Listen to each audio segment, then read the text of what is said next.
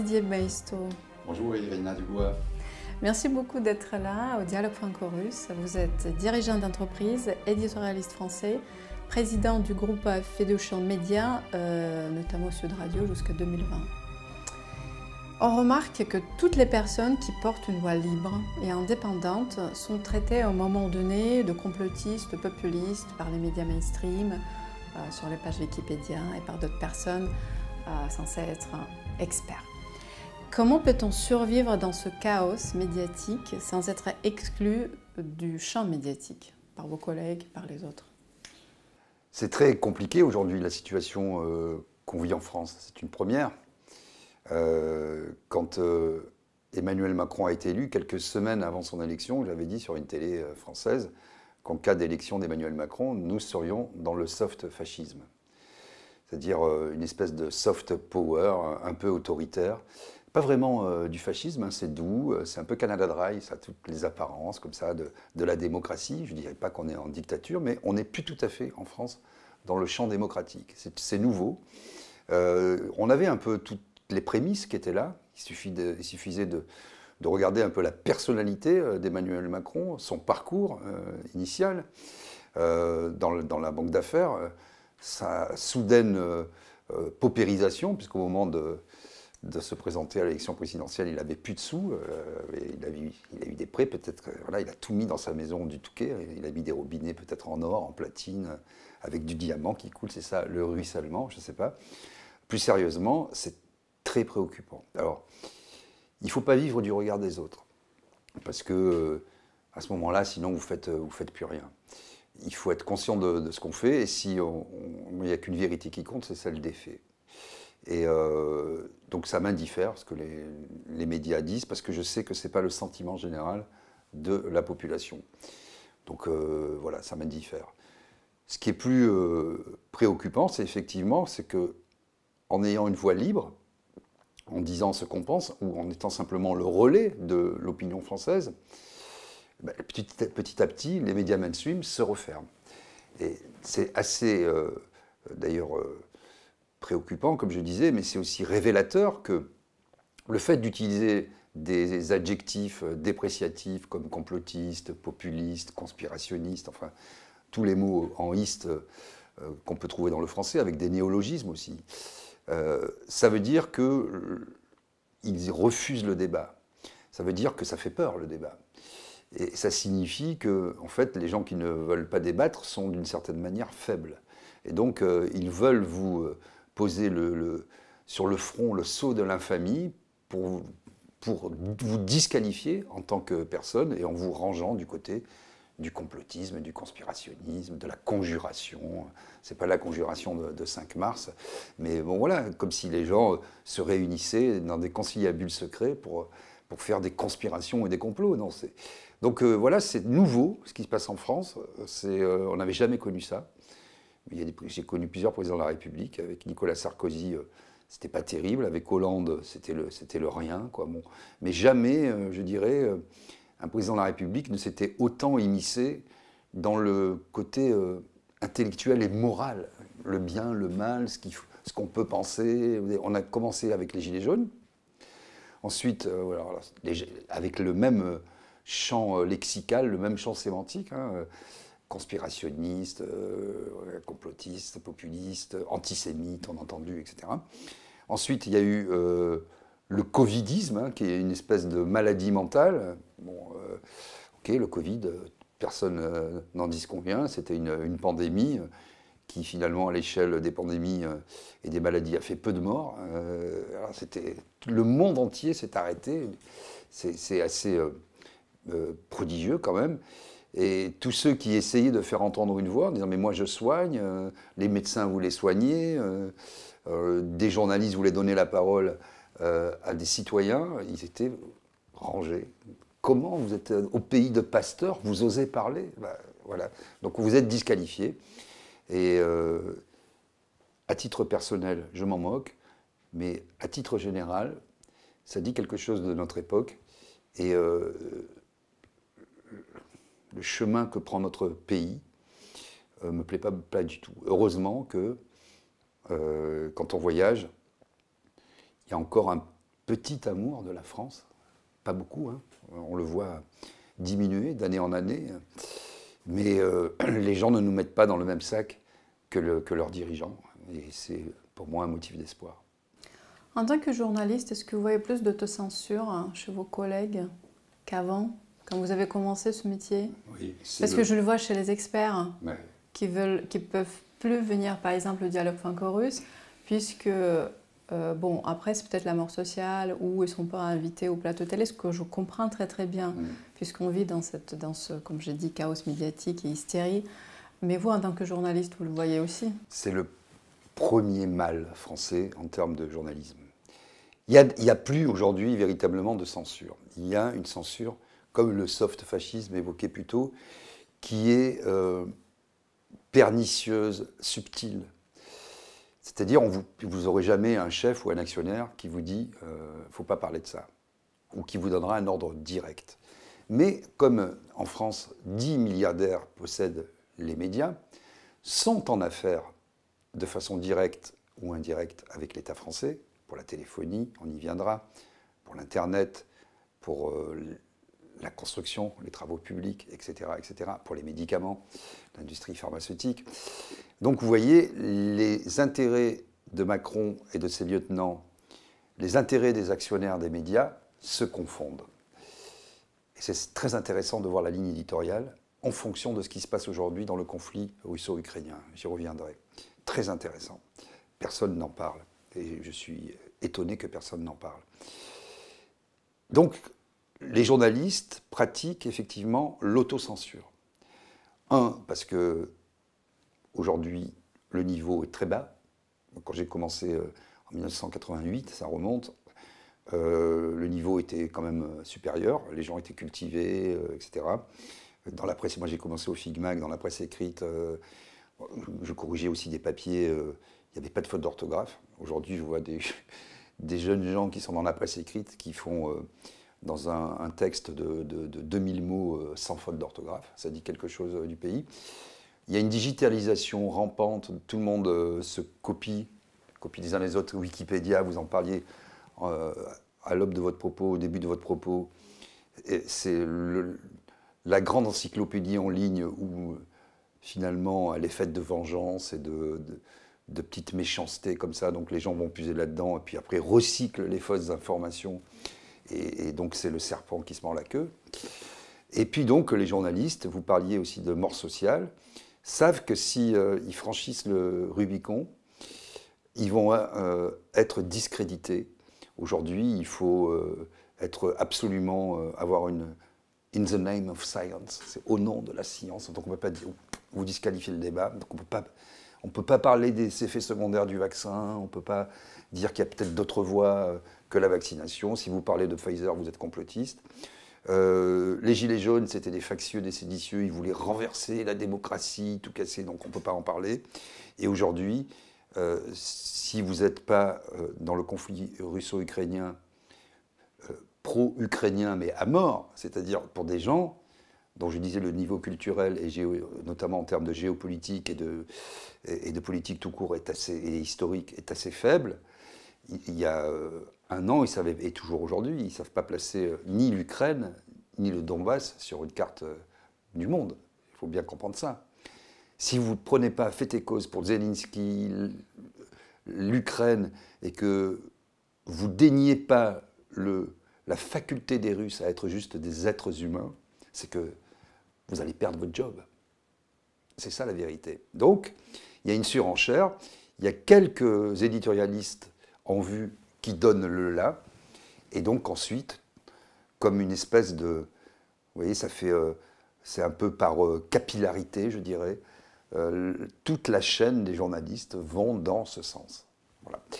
Alors, je vous parlais des actionnaires. C'est intéressant de voir que vous savez que, que, les autorités ukrainiennes veulent faire de Kiev la ville pilote mondiale en termes d'écologie, de transport, de traitement des déchets de 5G, euh, d'Internet, etc.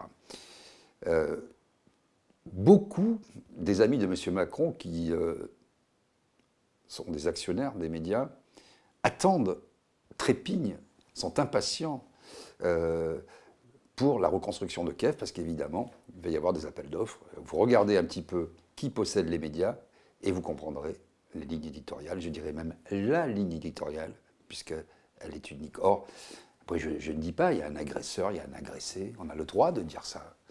On a le droit aussi de... C'est pas génération spontanée, l'histoire. L'histoire du Donbass ne commence pas en février 2022, elle commence bien avant. Et puis si on ne veut pas remonter trop loin, on remonte jusqu'au début de la guerre euh, il y a huit ans. Euh, on regarde un peu ce qui se passe, pourquoi qu'elles sont euh, avec la Crimée aussi, qui est russophone, pourquoi il y a des conflits, les accords. Alors si vous parlez des accords de Minsk 1 et 2, alors là, oh là, là vous ne voulez pas remonter ah bah, huit ans.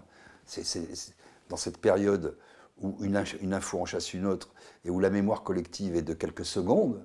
Si vous parlez d'un conflit qui a commencé il y a huit ans, mais là, vous êtes euh, préhistorique. C'est le paléolithique. Vous êtes l'homme de Néandertal. Et pourtant, vous voyez, c'est cette immédiateté conjuguée à cette absence d'indépendance et à ces tendances qu'on découvre sur Twitter qui font tout mélanger. C'est pas du conspirationnisme, c'est juste une communauté d'intérêts bien comprise à un, instant T, dont les petits journalistes, les derniers maillons de la chaîne, se font les vecteurs, les médiateurs et les, les turiféraires, parce que au fond, ils savent que s'ils ne font pas comme ça, ah ben, ils seront priés d'aller voir ailleurs et euh, ils n'auront plus de boulot. C'est ça la vérité. Les personnes qui cherchent la paix se prononcent pour la paix, comme par exemple récemment Arnaud euh, Klarsfeld ou euh, le petit-fils du général de Gaulle, qui est d'ailleurs passé au dialogue franco-russe. Ces personnes-là sont traitées de tous les noms, dénigrées et traitées évidemment de poutinolâtres. on ne peut pas dire russophile puisque c'est aussi péjoratif. Euh, comment négocier la paix si finalement les dirigeants européens ne parlent plus euh, de cette euh, quête pour la paix? Ils veulent la défaite de la Russie. Comment, arriver à la négociation? Ça, c'est le point clé. Là aussi, je suis quand même, je dois le dire, quand même étonné de voir que dans un pays comme la France, qui avait encore une voix sur la scène internationale en termes de diplomatie, elle n'a plus grand-chose, la France. Hein. Elle n'a plus d'armée, euh, elle n'a plus de services publics. Euh, je, suis sidéré d'entendre qu'on doit envoyer des chars, euh, enfin des chars Leclerc. On en a allé 250, 167 d'après mes sources en activité. la chaîne de fabrication est arrêtée depuis 15 ans, donc la France, sur la scène internationale, n'a plus tout à fait les moyens de, ses ambitions en termes techniques, technologiques et de moyens tout court, militaires. Pour autant, elle, avait encore une, petite voix. Euh, cette affaire est compliquée. La gauche se sur le sujet. La droite se tait euh, sur le sujet. Les journalistes se taisent et nous sommes moins de dix personnalités en France. Vous l'avez, Arnaud Klarsfeld, vous, l'avez vous en avez parlé, le, petit-fils du général de Gaulle, euh, Ségolène Royal. Euh, évincé et, et, votre serviteur. On n'est pas nombreux. On ne dit pas, on est poutilolâtre, on ne dit pas vive la Russie, on ne dit pas que les Ukrainiens n'ont pas le droit de se défendre. On dit juste que il faut rassembler tous nos efforts pour aboutir à une discussion. Pourquoi? Parce que l'OTAN ne peut pas perdre cette guerre. La Russie ne peut pas perdre cette guerre. Il y a déjà des milliers de morts dans le, dans le Donbass. Et si on ne discute pas sur une base bien comprise par tout le monde et qui est peut-être pas encore mûre dans les esprits, mais je ne vois pas comment on peut aboutir à, une paix si on ne met pas une zone tampon finalement entre l'OTAN qui, qu'on le veuille ou non, avance ses pions année après année. Il faut quand même voir que depuis la chute du mur de Berlin, euh, la Russie et de l'effondrement de l'Empire soviétique, la Russie a tendu plusieurs fois la main et a été méprisée par les chancelleries occidentales, européennes comme euh, états-uniennes. C'est un fait historique aujourd'hui, on peut, en, on peut en parler. S'il n'y a pas une, une, zone tampon démilitarisée avec un accord à la fois sur le Donbass et sur la Crimée, on n'arrivera à rien. Combien de milliers de morts supplémentaires faudra-t-il pour que cette simple évidence saute aux yeux de tout le monde. Comment y arriver?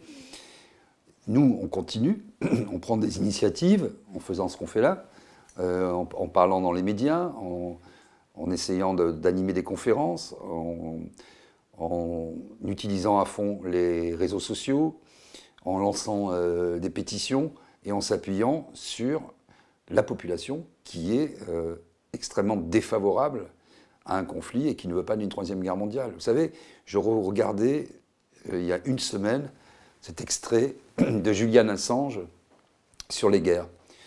Expliquer en fait que les populations sont contre les guerres. Évidemment, ce n'est pas les politiciens qui vont faire la guerre, euh, ce sont les populations civiles. Et les femmes et les enfants payent de, lourds tributs à la guerre. Et, euh, donc, euh, je regardais cet extrait d'Assange qui, qui disait que pour qu'une guerre soit imposée, il fallait manipuler les populations par les médias. Et que si les médias faisaient correctement leur job, les guerres ne pourraient pas euh, démarrer, parce qu'elles seraient tellement impopulaires que... Voilà. Donc aujourd'hui, ce qui est euh, terrible, c'est de voir que l'ensemble des médias français, mais aussi européens, parce que c'est la même chose aujourd'hui, euh, Madame van der Leyen, je vous en parlerai après, ça vient de loin cette affaire, hein, se bat avec M. Macron, puisqu'il c'est un couple qui s'entend bien, on va dire, euh, pour euh, imposer cette guerre dans l'opinion, pour censurer euh, les médias qui ne pensent pas correctement. On va bientôt avoir droit à des assises hein, sur le complotisme ou droit à l'information après avoir censuré un tas de médias, ce qui est quand même prodigieux dans le, en même temps. voilà, quelle est, voilà quelle est la situation. Donc, on vend une, tous les jours. Je suis désolé et je dois dire profondément irrité de voir des gens comme Bernard-Henri Lévy appeler sans arrêt à la guerre. Il y a des gens comme ça, hmm, ils sentent l'odeur. C'est son job. Ils, sentent l'odeur de la poudre, mais ils nous avaient déjà fait le coup, euh, euh, rappelez-vous, euh, je prends le dernier exemple pour la Libye, avec des résultats pour le moins catastrophiques. Parce que la Libye, aujourd'hui, on n'a on rien remplacé, on n'a pas imaginé l'après. Donc toutes les armes se sont retrouvées où? Au Sahel, en Libye et au Sahel dans une vaste zone qui couvre l'Afrique euh, du subsaharienne, mettons d'est en ouest, c'est, je sais pas moi, plusieurs fois la France, et où c'est devenu le foyer mondial euh, du terrorisme et, du djihadisme. Voilà les résultats concrets de, ces politiques. Euh, on nous avait quand même vendu aussi, les médias, rappelez-vous, vous étiez très jeune, mais la guerre du Golfe, la guerre du Golfe, euh, c'était la première guerre euh, télévisée, tout le monde suivait ça en direct. Et euh, aussi bien. alors la France avait résisté pour une fois. Jacques Chirac, c'était peut-être voilà, son, vrai fait d'armes. mais toutes les enfin, toutes les, tous les dirigeants, États-Unis et Grande-Bretagne en tête, nous, expliquaient que Saddam Hussein avait la quatrième armée du monde, un, stock d'armes de, destruction massive, la petite fiole à, l'ONU, voilà. Tout était faux. Tout était faux. Mais puisque ce n'est pas démenti tout de suite, c'est oublié. C'est oublié. Mais, vous voyez, comme est oublié, j'aime beaucoup l'initiative d'Arnaud Klarsfeld parce que, bon, il n'y a pas de bien, il n'y a pas de mal, et dans un conflit, il faut se méfier de ce qu'on dit en temps de guerre, de, tous les côtés, et les choses sont évidemment beaucoup plus complexes. Mais le simple fait, lui, qu'est-ce qu'il dit? Il dit, moi, en tant que... Alors, ses parents ont été des... Ils sont toujours en vie, des chasseurs de nazis, ils ont traqué les nazis euh, dans toute la, planète avec un certain succès, et c'est important pour la mémoire collective. Qui a le plus souffert? Sinon les Russes. Les, principaux euh, juifs qui ont été euh, exterminés, euh, je veux dire, des millions de soviétiques, mettons, premièrement. Qui a sacrifié plus de 20 millions de soldats On vient de fêter l'anniversaire de Stalingrad. Qui, aujourd'hui, baptise des noms de boulevards, d'avenues, de monuments les plus célèbres au nom de nationalistes ukrainiens qui ont commis des atrocités avec un zèle incroyable, alliés, des nazis, et qui ont tué plusieurs milliers de personnes parfois dans une même, nuit, quoi, jetées dans une fosse commune. Donc moi je veux bien qu'il y ait euh, le mal, le bien, la morale, euh, mais encore faut-il regarder euh, partout. Et si on va sur ces terrains glissants, il n'y a pas de guerre juste. Quoi. Comme disait Godard, la guerre c'est simple, c'est un, morceau de fer dans un morceau de chair. Tout est dit. Donc voilà, je suis étonné que de voir par exemple Bernard-Henri Lévy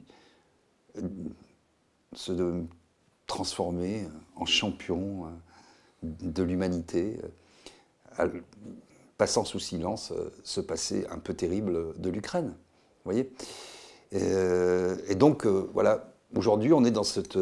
Je n'ai pas les explications à ça. Comment des peuples entiers, comme pour le Covid d'ailleurs, peuvent être pris comme ça dans une espèce de, délire collectif? Alors, vous me direz, il y a Orwell, quand on lit euh, La ferme des animaux ou 1984, ou Brésil aussi, d'une certaine manière aussi. Hein. Mais 1984, c'est assez euh, parlant parce que, vous vous rappelez, hein, tous ces gens qui traitent l'information en temps réel, il faut sans arrêt la réécrire, l'histoire, parce que oh, ça part dans, des tuyaux, mais hop, il s'est passé un fait, donc il faut repartir en arrière. Et, donc on efface cette mémoire collective. Finalement, euh, l'Holocauste, la Shoah, euh, ça n'intéresse plus euh, personne. Et aujourd'hui, le, mal absolu sont tout juste humains, ce sont les Russes. Alors qu'après qu'il y ait des conflits, mais dernier point, c'est que moi je suis atterré de voir en France la russophobie qui s'est installée.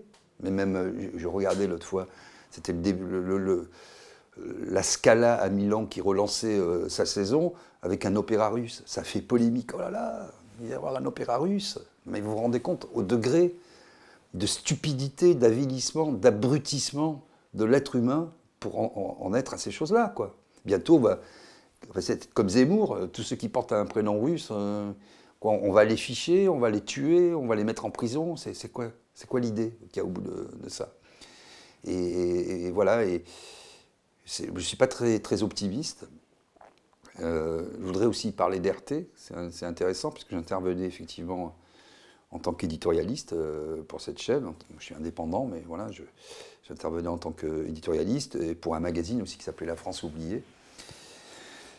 Et euh, RT, alors ça c'est, vous voyez, on a un concentré de ce qui se passe avec cette affaire. Au début du conflit, ça fait un an, RT a été interdite d'émettre, de diffuser sur le territoire de l'Union européenne. Pas de travailler, juste d'émettre, ce à quoi la chaîne s'est conformée. On pourrait déjà s'étonner, alors qu'elle respecte l'ensemble de sa convention avec euh, l'ARCOM, euh, il n'y a aucune base légale à cette décision. C'est une décision politique euh, prise par Madame van der Leyen, hein, c'est la commission qui était à l'œuvre, soyons, soyons clairs, une personne qui est non élue, euh, pour censurer un média. Premièrement. il faut toujours remonter un petit peu, parce qu'une plante, elle a des racines. Et un iceberg, comme vous le savez, les 9 dixièmes sont euh, sous l'eau. Depuis le début de cette chaîne, il y a six ans en France, M. Macron n'a eu de cesse que d'essayer de la faire interdire. Premièrement, il avait dit ah, les Russes sont immiscés dans ma campagne comme dans celle euh, de Trump, etc. D'ailleurs, ça n'a rien donné tout a été blanchi, c'était une fausse accusation. Ensuite, il y a eu les Gilets jaunes. Et la radio euh, que je dirigeais à l'époque, c'était moi qui étais sur le terrain, j'ai beaucoup filmé les Gilets jaunes, il y avait RT et, nous. On a un accueil formidable de la population. On ne disait pas c'est bien, c'est mal, etc. On, on, relatait les faits. Et vous aviez toutes les autres chaînes qui invitaient des Gilets jaunes au début, mais surtout pour leur taper dessus, en disant regardez, ils sont moches, ils sont sales, ils veulent renverser la République peu diplômés, ils font des fautes d'orthographe, ils se grattent le nez, ils ont des barbes. Vous avez vu un journaliste s'offusquer? Il y a eu 28 éborgnés, 5 mains euh, arrachées. Personne n'a rien dit. Aujourd'hui, les journalistes s'offusquent. J'ai vu France Info il y a trois jours sur les femmes qui manifestent en Iran. Ils ont raison de s'offusquer. Avec un œil comme ça, euh, le drapeau de l'Iran, un œil euh, masqué, parce que la police éborgne vise les yeux des manifestants, et notamment des manifestantes iraniennes contre le régime des mollahs. tout le monde s'offusque en France. Mais, mais, quand ça se passe en France, là, c'est silence radio. Bon. Ça a été la deuxième affaire. Et ensuite, Macron n'a eu de cesse, avec la, communauté, avec Van der Leyen, d'essayer de faire interdire cette chaîne qui simplement donnait la parole à, des points de vue différents, les éditorialismes. Je voudrais dire que nous, euh, la rédaction est française, RT France est une rédaction française, des journalistes français à 99%, qui ont une carte de presse française, avec beaucoup de gens, parce que c'est à la mode dans les autres médias, issus de la diversité. Beaucoup, et notamment beaucoup plus de femmes qu'ailleurs, beaucoup plus de jeunes femmes issues de la diversité sur RT France. Euh, j'ai jamais pris un ordre à, Moscou, jamais personne ne m'a donné un ordre, ne serait-ce que subtil. C'est nous qui décidions de nos sujets et on était entièrement libre, libre. Voilà. Et, donc vous avez, premièrement, interdiction de diffuser.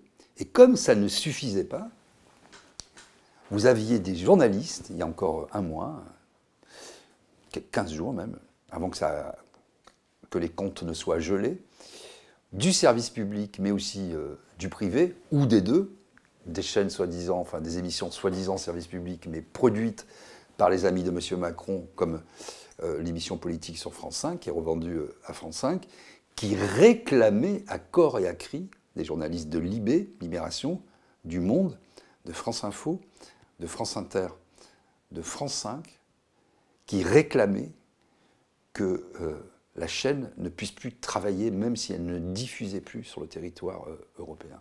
Vous vous rendez compte? Donc vous avez des journalistes qui se sont transformés en délateurs, après avoir été procureurs, euh, en, policiers, en censeurs, et ils ont saisi, ils ont fait un article, euh, Le Monde et euh, France Inter, sur leur site web, le ministre de la transition numérique, un inconnu célèbre, M. Jean-Noël Barrot, le fils de son père, son père était déjà ministre, parce que oui, en France, il y a des oligarchies. Euh, on se reproduit ministre de père en fils, c'est comme ça. Et donc, pour obtenir que la chaîne ne soit même plus diffusée sur Odyssée, parce que les gens ont vu, ah, ben, elle est diffusée par Odyssée, qui est une boîte américaine, etc. Et le ministre s'est exécuté, il a téléphoné au patron d'Odyssée, qui a supprimé les contenus. Donc, vous voyez, la censure, elle s'exprime aussi comme ça. Et bien sûr, c'est très subtil, mais c'est présenté au nom de nos valeurs, des valeurs européennes. Vous parlez des valeurs euh, occidentales. Il se trouve que cette rupture entre la Russie et l'Union européenne est due à cette différence, selon les dirigeants européens, des valeurs. Les dirigeants européens disent que de toute façon la Russie n'a pas les mêmes valeurs que nous. Euh, intéressant, Maurice Gourdeau-Montagne, euh, ancien ambassadeur français, a sorti un livre récemment qui est sous-titré les autres ne pensent pas comme nous. Euh, le modèle de la démocratie à l'occidentale n'est plus un exemple pour le reste du monde en, dans le XXIe siècle? Et, quel est ce, modèle, fameux modèle? Moi, j'ai toujours du mal déjà à comprendre ce qu'est l'Union européenne. pour moi, ça n'existe pas. Pour vous parler des valeurs de la France, elles sont écrites euh, sur tous nos édifices publics, liberté, égalité, fraternité. Ça euh, bientôt 250 euh, ans. Ça vient de loin aussi. Est-ce qu'on est on, on fait honneur à ces valeurs? Non, clairement. Déjà, en France même, on ne fait pas honneur à ces valeurs. La liberté, pendant le Covid, qu'est-ce que les gens ont fait? Euh, Le pouvoir nous a enfermés. On nous a enfermés. C'est médiéval hein, comme réaction. Et il fallait s'auto-signer des papiers. Je m'autorise, euh, Pierre Dupont, euh, à aller faire faire pipi à mon chien et aller acheter dans un commerce essentiel une plaquette de beurre. C'est de l'ingénierie sociale, parce que vous avez quand même 90% de la population qui s'est conformée euh, à, cela. L'égalité, l'égalité, comme je le disais, on se reproduit de père en fils, on reproduit la misère, et les classes, on est en plein dans la lutte des classes, une lutte des classes qui ne dit pas son nom. Sauf que euh, il y a de moins en moins de gens riches, c'est-à-dire la classe moyenne est tiré vers le bas, mais les très très riches, non seulement deviennent de plus en plus riches, mais il y a de plus en plus de, de cette petite élite qui n'est plus si petite que ça et qui a pris tous les leviers du pouvoir. C'est ça qui a changé. Comme je disais, il y a 10 personnes, tenez-vous bien, qui tiennent les médias en France. Et euh, même Emmanuel Macron parlait euh, de Radio France et de France Télévisions en disant l'actionnaire. Il se prend pour l'actionnaire de ce qui est du bien commun, qui est financé par tous les Français. Donc l'égalité, euh, je ne sais pas. Quant à la fraternité, elle s'exprime encore effectivement dans la population, et heureusement, mais j'en parlais il y a quelques minutes, quand vous avez des gens qui sont éborgnés, mutilés, massacrés, parce qu'ils réclament leurs droits euh, dans la rue, par leur droit de manifester, qui est garanti normalement par la Constitution. Il n'y a pas un journaliste que ça émeut, donc la fraternité, je vois pas bien. Ça, c'est au niveau français. Au niveau euh, européen, je n'ai jamais bien compris ce qu'étaient les valeurs européennes. Je vois les valeurs italiennes, je vois les valeurs françaises, je vois les valeurs portugaises ou allemandes. C'est un ensemble hétéroclite et disparate de nations qui n'ont pas grand-chose en commun au niveau des valeurs, de la constitution politique de leur pays, de leur organisation administrative, de leur langue. Euh, il y a plusieurs Europes. Hein. Il y a une Europe celte, une Europe germanique, une Europe du Sud, latine et hispanique. Tout ça euh, est une construction euh, un peu chaotique. C'est un équilibre métastable, comme disent les physiciens. Quant à exporter ces fameuses valeurs, exporter des valeurs qui n'existent pas, ça me semble un peu euh, compliqué. Après la chute de l'Union euh, soviétique, effectivement, euh, beaucoup de Russes ont eu un espoir de rebâtir la, Russie éternelle, bon, parce que finalement, le soviétisme n'était qu'une très courte parenthèse à l'échelle de l'histoire du pays. Et donc, le tropisme naturel, je dirais, de la Russie, c'était de, regarder vers l'Europe, de regarder vers euh, la, Russie euh, était très francophile. Je ne sais pas si c'est encore le cas, à mon avis, un petit peu moins aujourd'hui. Euh, la Russie lorgnait vers l'Europe, regardait vers l'Europe. Qu'est-ce qu'on par l'effet cumulé d'un certain nombre de dirigeants, on est en train de pousser la Russie vers l'Asie, vers les BRICS, de toute façon, vers, vers la Chine, vers bon.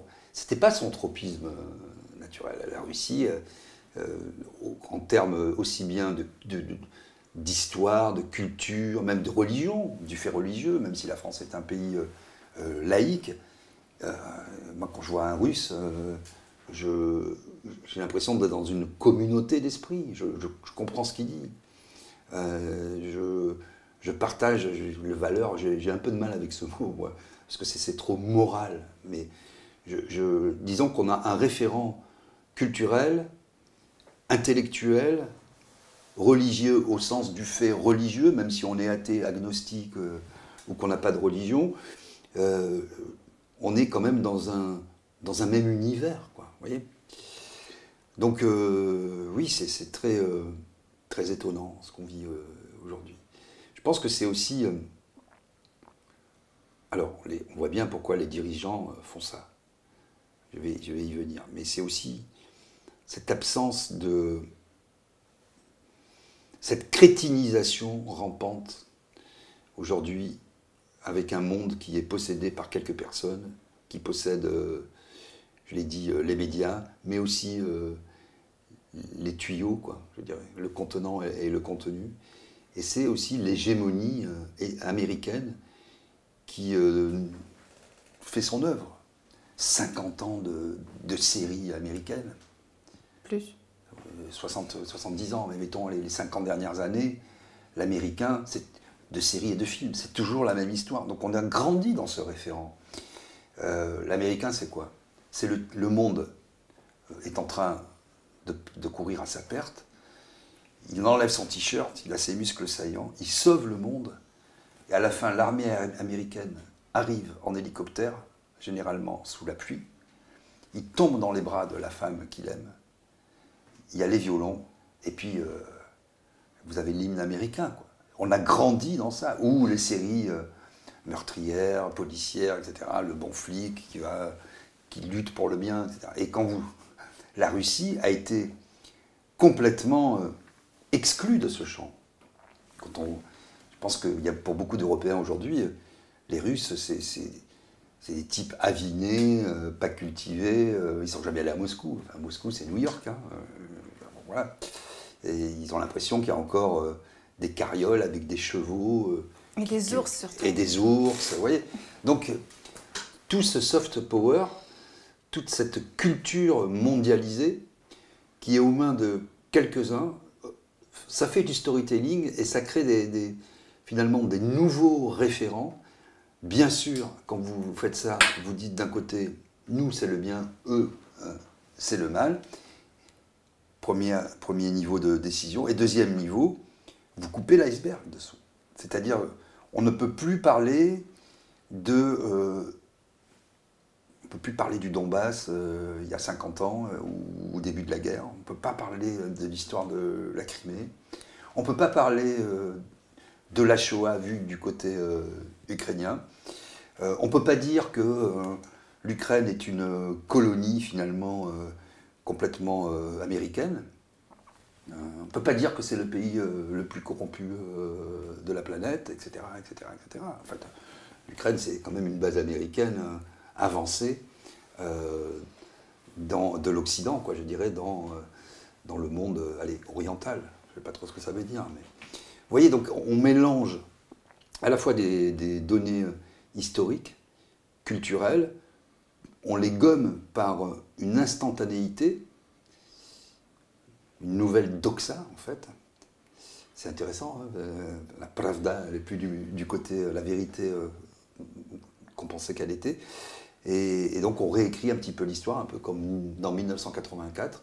C'est ce que font tous les jours les chaînes de télévision, les médias français en tout cas, euh, en faisant du recel, non pas de fausses informations, mais du recel de faits réinterprétés euh, par quelques-uns qui deviennent des vérités officielles.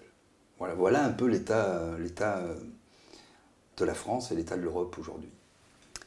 Vous êtes euh, porté euh, par la cause sociale, justement, vous avez parlé des Gilets jaunes, ce mouvement que vous avez soutenu dès le début.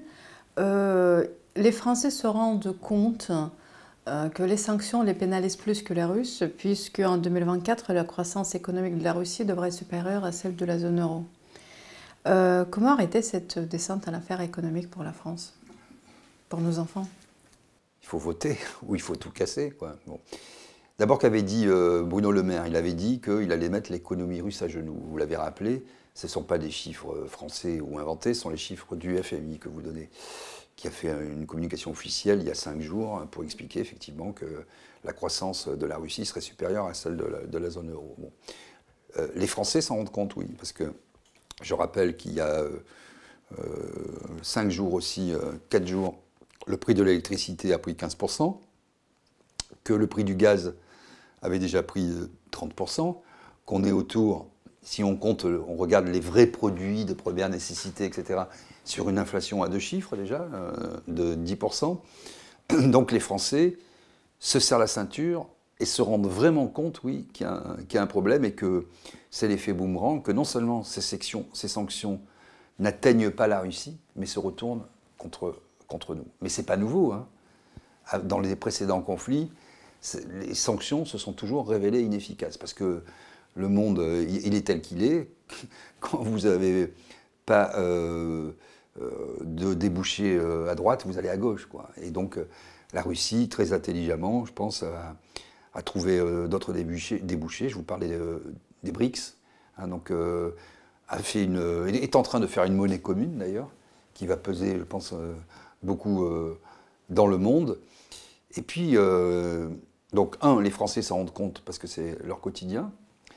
Il faut se rendre compte que même s'il y a, allez, euh, je sais pas, 131 pays, mettons, à l'ONU, qui sont favorables euh, à l'Ukraine, ou en tout cas euh, à des sanctions contre la Russie, qui ont eu des votes en ce sens, les, 70 pays, mettons, qui restent, c'est juste quand même 75% de la population mondiale avec des pays euh, très agressifs, comme euh, par exemple la Chine, euh, ou qui peuvent l'être comme l'Inde, des, ensembles absolument énormes comme le Brésil. donc cette espèce de, fait franco-français, de, tropisme franchouillard en pensant que nous, on, va irradier la démocratie parce que, et que l'argent va ruisseler, etc. Ça ne marche pas. Et d'ailleurs, les Français savent que ça, que ça ne marche pas. Ils sont en train, j'espère, de se réveiller. Ils se réveillent un peu lentement parce que on est en état, non pas de mort cérébrale, mais c'est vrai que depuis le Covid, euh, les gens ont quand même euh, subi euh, des traumatismes. Traumatismes, les gens ont été enfermés. le télétravail, c'est un peu. on ne va pas rentrer dans la, psychologie à 2 euros, mais c'est un peu, il y a quelque chose de, confortable, quoi. On se retrouve un peu dans le cocon, là. On met les pantoufles, on est hagard devant euh, nos écrans, et puis euh, on a l'impression que c'est la vraie vie, le, voilà, le, monde. Et vous voyez, c'est ce qui nous a conduit aussi, qui a conduit la France et Bercy à ne plus avoir de dépenses militaires. Il n'y a plus de conflits, on est tous heureux, on va être dans le service, on va créer des start-up. Et puis on se rend compte que tout est arrêté. on n'a plus d'industrie en France. Donc on n'a plus par extension euh, d'industrie militaire. On a un, pauvre euh, porte-avions qui est 36 euh, mois par, an, si j'ose dire, en, en, intenance. On n'a plus de chars, on n'a plus d'armée, parce que c'est une armée de métier. Et, voilà. Et donc qu'est-ce qu'on fait? On donne de l'argent pour la guerre, puisque on abonde, on abonde les fonds européens, et je voulais dire aussi, pour conclure quelque chose là-dessus, donc euh, la participation euh, à cette guerre, elle est financière, parce que les Français font des efforts, ils voient l'augmentation en contrepartie du coût de la vie, des matières premières et de l'énergie, mais en plus ils payent pour, euh, cette guerre. Ce que je voulais vous dire aussi, c'est qu'on parle beaucoup du Qatar Gate ces derniers temps, on en a parlé, etc. Bon, très bien, on a trouvé de l'argent liquide chez une vice-présidente du, euh, Parlement européen. C'est un peu ubuesque cette affaire, mais mettons. Euh, et le Qatar, oui, euh, on l'a laissé un peu trop faire, je pense, que ce soit dans le sport, dans la culture, et petit à petit, ou dans l'immobilier, ils prennent trop de positions. Mais bon, c'est un autre débat. mais j'ai j'ai sorti il y a quelques mois cette affaire j'avais bien regardé, puis j'ai un relais, enfin quelques relais, Michel Rivasi, notamment euh, au Parlement européen, sur le fait que, alors qu'on est en pleine affaire euh, Pfizer, qu'on a, qu'il y a des réunions secrètes aujourd'hui, encore, Madame van der Leyen a perdu son téléphone portable, très bien. Rappelons qu'elle avait été exfiltrée du ministère de la Défense allemand parce qu'elle avait livré le ministère de la Défense allemand à des lobbies. Il faut le savoir. C'est comme ça qu'elle est arrivée in extremis à la, tête de la Commission européenne. Son mari, Heiko von der Leyen, qui est euh, la noblesse euh, allemande, euh, est dirigeant d'une entreprise américaine qui s'appelle Horn Genesis, qui est dans la thérapie génique et les vaccins. Bon, très bien, pourquoi pas. Ça fait déjà un peu conflit d'intérêts quand on voit l'affaire Pfizer. Mais surtout, il a créé des filiales en étant soit directeur médical, soit directement euh, PDG de ces sociétés, qui sont des filiales de cette société américaine. Il a créé des filiales en Europe et il va capter comme ça les fonds de relance européens. Je ne sais pas comment ça s'appelle, ça, si ce n'est pas du, conflit d'intérêts. Et là, vous voyez un journaliste qui en parle. C'est autrement plus grave et plus important que le Qatargate de trouver 600 000 euros en liquide. Parce que là, je vous parle de sommes qui sont en millions d'euros. Vous avez euh, la Grèce notamment, euh, c'est des contrats euh, en Grèce, aux Pays-Bas, en Italie, en Allemagne. Et puis après, certaines de ces filiales, une fois l'argent empoché, sont dissoutes. C'est vraiment de l'ingénierie financière. Personne n'en parle. Donc après, vous avez, en revanche, Madame Angela Merkel, qui après cette... Madame von der Leyen, je dis Merkel parce que c'est Merkel qui l'a imposé, euh, Madame von der Leyen, qui après avoir été euh, une pharmacienne géante, hein, parce qu'elle fournit des médicaments à, l'Europe entière, elle a tout centralisé, devient, euh, fait du commerce d'armes. C'est quand même prodigieux au moment où on célèbre Stalingrad de voir que des chars léopards allemands, qui eux, l'Allemagne a continué à produire des chars, elle en a vendu partout, des chars à la Pologne, partout. continuer à produire ces chars. De voir des chars allemands, peut-être un jour, à la frontière russe. Quoi. Voilà. Simplement, comme les gens ont une mémoire de poisson rouge aujourd'hui, génération spontanée, l'histoire du monde a commencé en février 2022, avant il ne s'est rien passé. Voilà, c'est ça que je déplore. Vous venez de la famille de résistants. Vous êtes résistant du XXIe siècle en quelque sorte. Quelle est l'image de, votre compatriote qui est résistant en ce moment? C'est qui? Moi j'ai beaucoup d'admiration pour les gens qui résistent. Effectivement, ma famille, euh, que ce soit voilà, du côté de, mon père ou du côté de ma mère, ont toujours été résistants. Certains ont été fusillés par les nazis. Et moi, quand je parlais avec mon grand-père, mes grands-oncles, ils me racontaient. Euh, c'était, ils avaient du mal à en parler. Hein. Il y a beaucoup d'humilité, en fait. Personne disait j'ai été résistant, etc. Il fallait que. Parce que moi, quand on est enfant, on aime bien ces histoires. Raconte-moi, raconte-moi. Donc, ça, on essaie de, de faire honneur, justement, aux gens qui ont résisté. Moi, j'ai beaucoup d'estime parce que c'est compliqué de résister. Parce qu'on le fait, non pas pour avoir de la gloriole, mais parce qu'on ne pourrait pas agir autrement. On le fait parce que c'est un, une impérieuse nécessité, je ne sais pas d'où elle vient, au plus profond de nous, qui nous fait euh, un moment nous lever et dire c'est pas possible. La France, c'est pas ça, je ne peux pas accepter ça. Le coût, il est énorme. On perd beaucoup de choses. On perd euh, son job, et donc du confort euh, pécuniaire. On perd euh, un certain nombre de relations sociales, mais on gagne beaucoup en cohérence intellectuelle, humaine finalement, et on devient sélectif. On, voit moins de gens, on a moins de relations sociales, on a moins d'argent, mais on a l'impression de faire euh, quelque chose d'utile pour les autres avec quelque chose qui est plus grand que nous et qui nous dépasse, qui nous transcende, euh, appelons ça comme on veut. Et, dans l'histoire de France notamment, c'est toujours très peu de gens qui ont fait euh, bouger les lignes, mais dans l'histoire du monde aussi. Hein. Si je prends, euh, allez, mettons Jésus-Christ. Et, encore, c'est pas, je ne fais pas de, religion, hein, mais c'est simplement pour voir à quel point cet homme seul euh, a marqué l'histoire du monde, à tel point qu'il y a avant Jésus-Christ et après Jésus-Christ. Hein. Donc euh, il était, euh, il s'est élevé à la fois contre les marchands du temple, notamment, marchands du temple, qui eux avaient la loi. Vous voyez, c'est pareil. Si on fait cette, analogie un peu osée, eux ils savent. eux c'est les experts. Eux ils savent interpréter la loi. Eux ils ont des temples magnifique, plein de dorures. Eux, ils font euh, du commerce. Arrive un type pieds nus qui dit Je suis euh, le fils du Tout-Puissant, qui n'a pas un, rond, qui balaye tout. Il dit Mais vous êtes des marchands du temple, des pharisiens. Et l'histoire du monde recommence. Donc, moi, tant qu'il y a un, type qui se bat, une petite flamme, je, dis que l'espoir est permis. Et surtout quand on est dans le noir, euh, la lumière, euh, elle éblouit. Quoi. Donc c'est pas la peine d'avoir des Bernard-Henri Lévy flamboyants, etc. Non, une petite, une petite lueur dans le noir, ça suffit. C'est ça qui, c'est l'ensemble de ces petites lumières additionnées qui va faire que je crois quand même que les gens vont se réveiller. Mais c'est difficile.